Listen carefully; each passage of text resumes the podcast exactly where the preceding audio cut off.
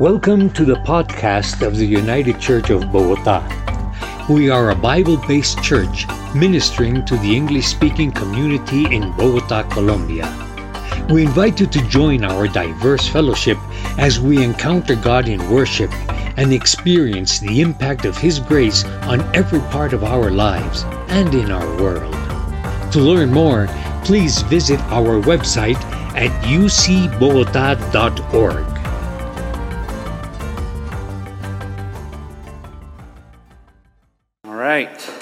You can go ahead and turn in your Bibles to the Psalms. We're going to be in Psalm number 60 this morning, 60.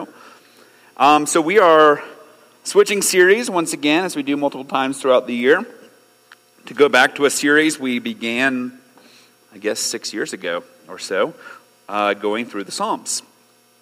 And so we are on Psalm 60 of 150, so, next year, we'll be halfway through. We're going to get there one day, unless Bryce comes in and decides, hey, we're not doing that anymore. So, Psalm 60, the Psalms are a hymn book. So, we don't really have hymn books in our pews. We have screens with the slides on them. But the Psalms are like the ancient hymn book of the people of God, the songs that God's people would sing to give Him praise. And we learn a lot from the Psalms because of the different types of Psalms there are. We learn that worship doesn't just include singing of His love forever, but it also means lamenting. It also means asking, how long, O Lord? There's a bunch of good and hard things in the Psalms that help us to think through things. Another reason I think it's really great to do the Psalms is because they really get to the heart of the human condition. Like, what is it we are actually longing for? What is it we are actually wondering about God? And it helps us answer those questions as we look through it. And that's no different this morning. So would you please stand with me as we read Psalm chapter 60? I'm going to read it. It's not on the screen, but there is a little title here that I'm also going to read, which would have been part of the original Hebrew. It says, "For the director of music, to the tune of the Lily of the Covenant, a miktam of David, for teaching, when he fought Aram Naharaim, and Aram Zobah, and when Joab returned and struck down 12,000 Edomites in the Valley of Salt." So here we go. "You have rejected us, God, and burst upon us. You have been angry, now restore us. You have shaken the land and torn it open.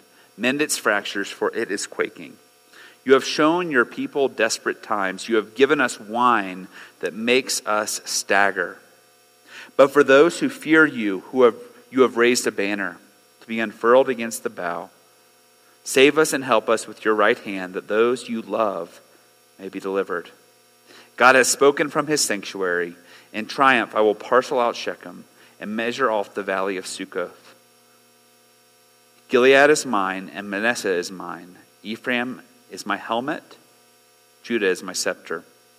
Moab is my washbasin, and Edom I toss my sandal.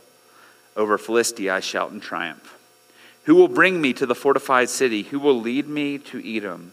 Is it not you, God, you who have now rejected us and no longer go out with our armies? Give us aid against the enemies, for human help is worthless. With God we will gain the victory, and He will trample down our enemies." Please be seated. Father God, thank you so much for this psalm of, for those of us who feel rejected, who feel defeated.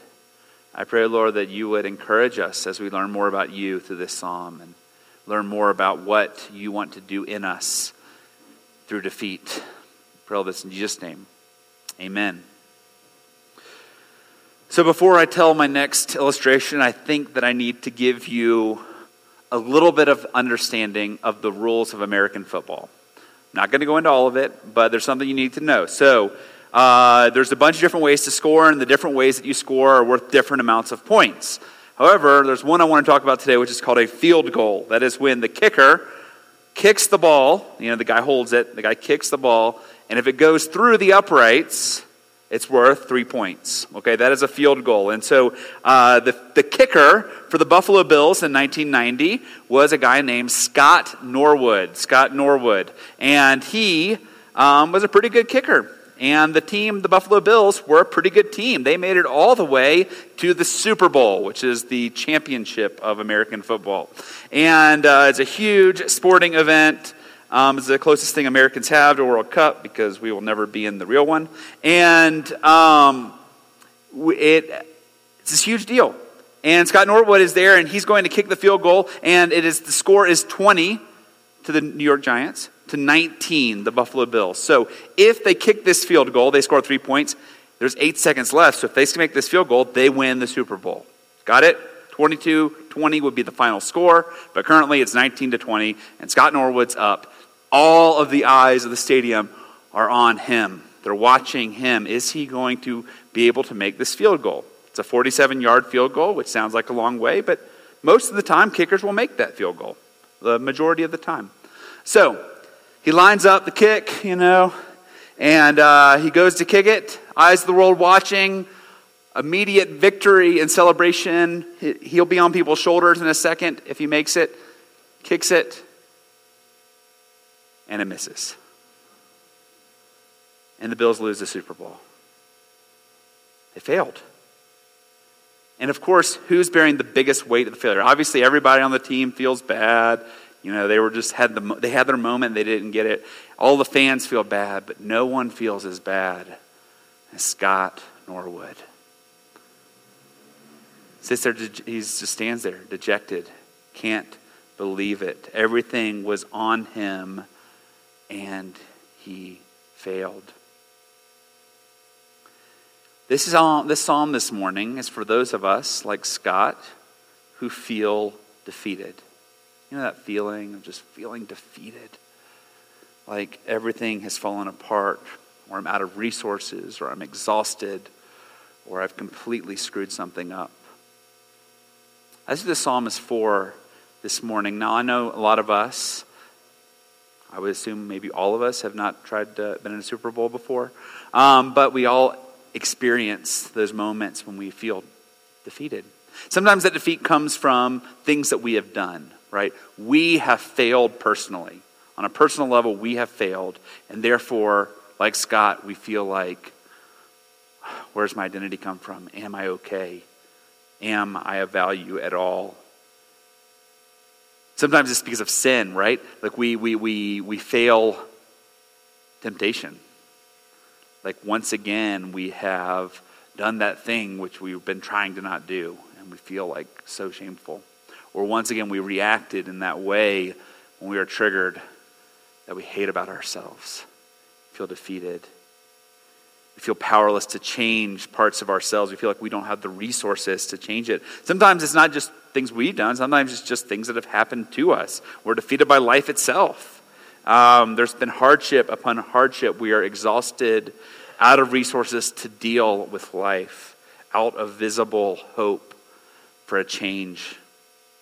This is how David feels here in this passage. David, as he's writing, he says, "You have rejected us, God, and burst upon us. You have been angry. Now restore us. You have shaken the land and torn it open. Mend its fractures, for it is quaking. You have shown your people desperate times. You have given us wine that makes us stagger." He's in the midst of feeling defeat. Literally, he's feeling defeat, apparently, because of some battle that he has been in, which is what the title of this passage talks about. He's been in some sort of battle, and apparently, he's lost the battle. And he doesn't know what to do about it. Or he feels like God has rejected him. That's one of the interesting things I want us to note, that he actually says it's God that has been the one who has rejected him. God has allowed this defeat to happen. And he says it over and over again. You have shaken the land. You have shown your people desperate times. You have given us wine that makes us stagger. He actually looks to God as the one who has allowed this defeat. It's important for us to note that what does it mean when the Psalms talk about rejection of God, rejection by God? Because that happens all the time. If you read through the Psalm book, you'll see over and over again, why have you forsaken us? Why are you so far away? Where are you? Why have you left us here? How long, O Lord, until you come back? It talks about rejection a lot. And when it's talking about rejection of God, it's talking about one of two things. One, it could be talking about the way that God has allowed you to experience judgment for particular sins. He does this. He says, this isn't to say that judgment is permanent or that it's retributive, like God is going to get you back for what you did. But God will often allow his people to experience the guilt and the shame of their sin. Also, the natural consequences that come with pursuing things that are not him. He allows us to experience those consequences in order to teach us something. He also, when he rejects us, is sometimes not about our sin. It's just that the hardship we experience is him removing his hand and allowing us to experience hardship. Why? For some greater reason. And that greater reason is what I want to talk about this morning, because the psalmist here is asking, why, God? Why have you rejected us? And he's not asking why in the sense of, what did I do to deserve this? He's saying why in terms of, what is it that God is wanting to teach me through my hardship? What is it that God is wanting to teach me when I feel defeated and empty and worthless and powerless? What is it that God wants us to learn? What is it he wants us to learn about him? This morning, I think this psalm wants to give us a perspective. It wants to teach us that when we feel defeated, God is inviting us to a fresh knowledge of his love and of his sovereign plan. He's inviting us to a fresh knowledge of his love for us and his sovereign plan for us. God's love. Notice here that even in the midst of this defeat, the psalmist never once questions whether God loves him. Even in the most dire of circumstances, David does not question whether God loves him. Verse 5, save us and help us with your right hand, that those you love may be delivered. He doesn't question whether God loves him. He just assumes that God loves him. And so he's asking why, because you love us, would you do this? One thing I want us to think about is, when is it that we most often ask whether God loves us? When do we ask, does God love us enough? Or does he really love us? Does he really care about us? We ask that in hard times, right? In good times, when we are doing well, let's say you have really been doing a good job, you've been really successful, or you've done a really good job fighting temptation, you're feeling good about yourself because you haven't been as bad, or maybe life is just giving you lemonade, you're feeling really good about yourself. You don't tend to ask in those moments, does God love me? You don't tend to doubt in those moments, does God love me? Why? Why is it that we don't doubt it then? Why do we only doubt it when things are going well or when we're doing poorly? Is it because maybe there's part of us that believes that God's love for us is dependent on who we are or what we do? Is there part of us that believes that good circumstances are a sign of God's love and bad circumstances are a sign of God's rejection or lack of love? Do we believe deep down that his love for us has something to do with who we are? Well, David wants to challenge this belief. He wants to challenge this belief in us, because he says that even in the midst of failure and defeat, God's love is not in question. And this can only be true if God's love is not dependent on us. In the psalm, David is encouraging God's people, encouraging us this morning to remember that even in our failure, even when we are defeated, there is no loss of God's love. And that's because we didn't earn it in the first place. Scott Norwood, after he misses this field goal, loses the Super Bowl for the Buffalo Bills, he goes back to Buffalo, and Buffalo has like a big gathering for the city to receive the team, even though they didn't win, just to receive them and to celebrate that at least they made it to the Super Bowl and they did well. And so, the players are still sad of not winning, but they're there to enjoy it, and they're glad that they can give back to their city, and it's so important to the community there. But of all the people up there, the one who just really didn't feel like being there was Scott Norwood, right? Because he felt like he's ruined everything. He's screwed everything up. Everyone is just going to look at him like he is the reason their team didn't win. He is the failure. He is worthless. But then quietly a chant began in the crowd. We want Scott. We want Scott. And the entire city was cheering for Scott to come up and to speak to them. They loved Scott Norwood. They didn't love Scott Norwood because he kicked the field goal and won. They loved Scott Norwood because he was theirs. He was their guy. They didn't. They obviously they wanted to win. They would have preferred to win, but that did not change their love for their guy. He was theirs. Scott Norwood was theirs. God doesn't love us because of our success. God doesn't stop loving us because of our failure. God loves us because we're His. We are His. We're His dearly beloved children. Regardless of whether when you're feeling defeated, regardless of whether it's your fault or not your fault or whoever's fault it is, it doesn't matter. God is still looking at you with eyes of delight. He looks at you with a smile. He delights in you. What if we took those moments when we feel defeated, when we feel empty and powerless, or like we failed miserably? What if we took those moments not as an opportunity to dwell in our shame and to think about how we're going to fix ourselves, but to take a moment to recognize that feeling as an invitation to dwell in God's love? And remember God's love, which is really hard to do when you're feeling dejected. So how do we do that? We do that by looking at Jesus.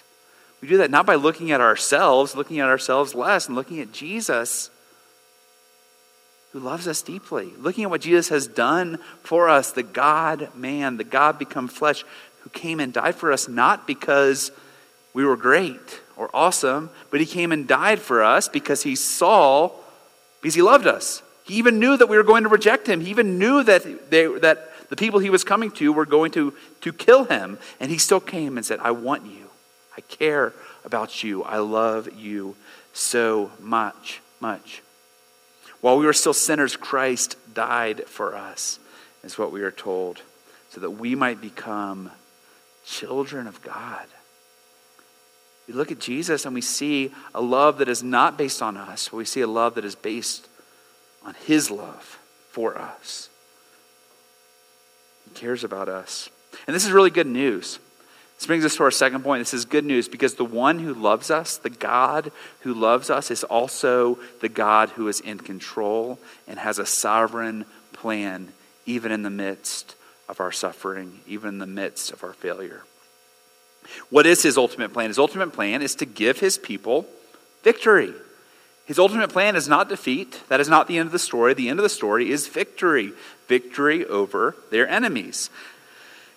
David knows this, and that's why he talks about God's promises here in verses 6 to 8. In verse 12, he says, God has spoken from his sanctuary.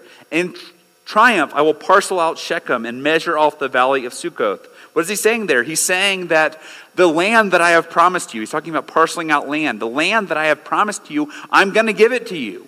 This land is going to happen. Then he says, Gilead is mine and Manasseh is mine. He's reminding you that Gilead and Manasseh being parts of God's people, they're mine. I love them. They are mine. Ephraim is my helmet. Judah is my scepter. He's saying through his people, he is going to reign and rule. Moab is my wash basin. Edom, I toss my sandal. And Philistia, I shout in triumph. He's saying, your enemies, the ones who have been oppressing you, they're going to become the thing I wash my hands with. They're going to be like the thing I just toss my dirty sandals on top of. They're going to be the thing I shout over in triumph. You see, David is writing in the context of battle.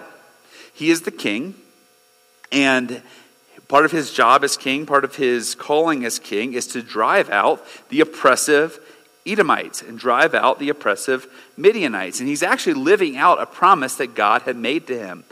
Our passage this morning, Psalm 60, has this title which says it was during this battle that he fought against Aram Naharaim and this other one. And We find this actual story in 2 Samuel chapter 8. In 2 Samuel chapter 8, he's fighting these things, these people, these enemies of Israel.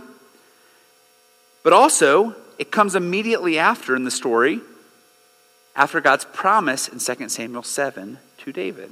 In 2 Samuel 7, it's called the covenant with David. God says this, "Now then, tell my servant David, this is what the Lord Almighty says. I took you from the pasture, from tending the flock." Remember, David was a shepherd, and God took him from, made him from a shepherd, and appointed you ruler over my people Israel. I have been with you wherever you have gone, and I have cut off all your enemies from before you. Now I will make your name great like the names of the greatest men on earth. And I will provide a place for my people Israel and will plant them so that they can have a home of their own and no longer be disturbed. Wicked people will not oppress them anymore as they did at the beginning and have done ever since the time I appointed leaders over my people Israel. I will also give you rest from all your enemies.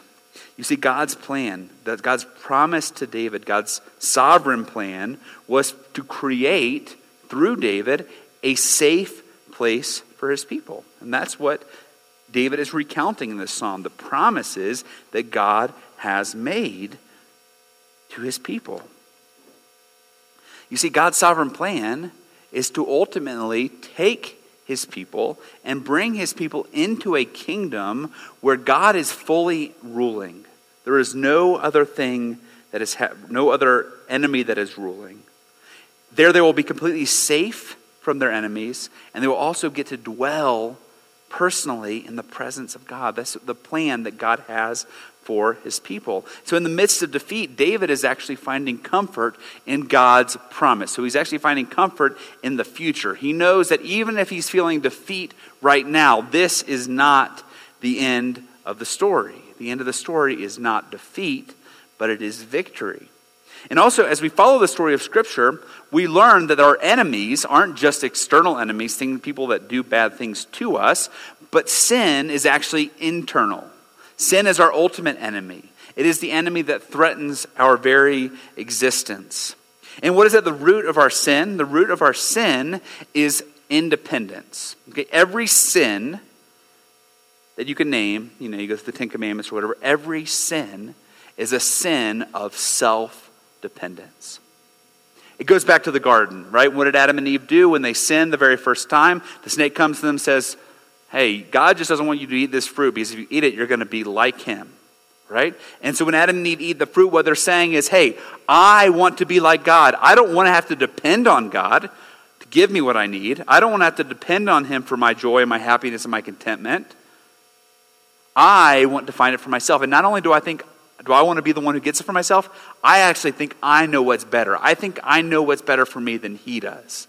It's this idea of self-dependence. So whatever your sin is, it is you saying, I know what I need better than God knows what I need. And I know how to get what I need better than God gives me, better than God knows what I need. Right? It's this idea of depending on ourselves rather than being the way we are created to be, which is people who are dependent on God and can trust our loving Father to give us what we actually need. Why do I say that? Because even in the process of feeling defeat, God allowing us to feel like failures, allowing us to feel defeated by life circumstances, even in those moments, God is driving us to a place of victory. Let me tell you what I mean. When we feel defeated, we feel without resources. We feel like we don't have the power to do things on our own. We feel empty. We feel like our identity is empty. We feel like our needs are empty. We feel like our power is gone. And in that place, that's exactly where God wants us to be, because in that place, we have no choice but to look to him and to grow in dependence, to be He's shaping us back into the way we were meant to be as people who are dependent upon him, who look at our circumstances and don't see any way out of them, and that forces us to say, hey, God, you are the only one who has a solution. I want to look to you. I want to trust you. I want to depend on you. Our feelings of rejection are actually an invitation to us, an invitation by God to look to him, to trust him, and to stop trusting ourselves, because we do not have the power. Is it not you, God, who have now rejected us and no longer go out with our armies? And listen, he says, give us aid against the enemy, for human help is worthless. Human help is worthless. We can't do it on our own. We need him. What I'm saying is that feeling defeated is kind of like having a crutch removed from us. You know, a crutch, like you're a cane, right? Maybe you have an injury, and so you start using a cane to help yourself walk, right? And you're trying to let your leg heal, so you don't want to put all the weight on it, so you learn to lean on this crutch, which is great. But if you lean on it for too long, you never begin to grow back the strength in your leg. After it heals, you need to let it grow back. Sometimes what God does is he actually removes our crutch. So whatever the thing is that we are leaning on, that we think is going to give us contentment or satisfaction or joy, or is going to make us feel full, he takes that thing away. The thing that is not him that we've been leaning on. And he says, instead of leaning on that, lean on me. Lean on me. And in doing so, you will actually grow and strengthen. Strengthen not as independent, but strengthen as someone who is more dependent on him. God wants us actually to be thankful when he removes our crutches, because it gives us this opportunity to grow in our knowledge of his love for us and to grow in our dependence on his sovereign plan. And here's the good news. The good news is that defeat is not the end of the story. Hardship is not the end of the story. Your failure is not the end of the story. The end of the story is complete victory. Even this psalm right here, it's really interesting, because if we did not have this psalm, we'd have no idea that there were any defeats experienced by David in this military campaign. In the passage in 2 Samuel 8, it's pure victory. It's all like all the things, the amazing victories that David had over the oppressive enemies of the Israelites. Amazing, amazing, amazing. But we have this little picture, this little moment. We don't really know what it was. Maybe it was like an individual battle, or part of it where the odds seemed, you know, too big to overcome, that he was experiencing. So he wrote this psalm. But we know the end of the story. We know that the end of the story, even this small story, was complete victory. David also knew the end of the story in the promise that was made to him in 2 Samuel 7. I read the first half of the promise, but the rest of the promise is this. It says, the Lord declares to you that the Lord himself will establish a house for you. When your days are over and you rest with your ancestors, I will raise up your offspring to succeed you, your own flesh and blood, and I will establish his kingdom. He is the one who will build a house for my name, and I will establish the throne of his kingdom forever. I will be his father, and he will be my son. When he does wrong, I will punish him with a rod wielded by men, with floggings inflicted by human hands. But my love will never be taken away from him, as I took it away from Saul, whom I removed from before you. Your house and your kingdom will endure forever before me. Your throne will be established forever. What is the promise here? God's promising that, yeah, sure, you're going to have some success as king. You're going to push out some of the enemies. And in fact, during David's reign was the most successful and most peaceful time in Israel's history. But ultimately, that's going to waste away. That's not ultimately your hope. Your whole hope isn't ultimately in you and your kingship. Your hope is after you die, one day there is going to be an offspring, a descendant of yours, who is going to reign forever. He's going to establish a permanent kingdom, a kingdom that cannot be destroyed. And how is he going to do it? By receiving the rod of men, by receiving the flogging inflicted by human hands. You see, even now to David, 1,000 years before Jesus, God is promising this coming Messiah, this Messiah who would, by his death, by his resurrection, would establish a permanent kingdom, a kingdom where God reigns, a kingdom where his people are safe and secure from their enemies, and a kingdom where they live in his presence and they experience his presence fully. This is the hope for us. right? We don't have to look forward in faith for the coming Messiah. We actually get to look backwards, and we get to see what Jesus has already done for us, to see how much God loves us, to see how he has already accomplished the most important part of his plan, which is defeating death and sin. He has already accomplished it. And it gives us faith also to look forward to the way one day he will return to make all things new, to transform this world into what it is meant to be, to transform our hearts fully into hearts that are dependent on him and looking to him and trusting him. So right now we are currently in the in-between times, the time in between his accomplishing of our salvation and his realization of it fully. And in this time, he is using hardship, he is using suffering, he is using our failures even to call us into a greater relationship with him, a greater knowledge of his love for us, a greater dependence on him. And what he's preparing us for is eternity, eternity with him, fully experienced. And that's really good news. And so I want to encourage you this morning, if you are feeling defeated, if you're feeling borne down, may it be an opportunity to go to him, to remember his love for you, and to remember what he has accomplished on your behalf, and to remember what his future plan is. Let's pray. Father God, thank you so much for your word. Thank you that you care for us. You care for us even when we question whether we're worth it. We thank you, Lord, for your love for us.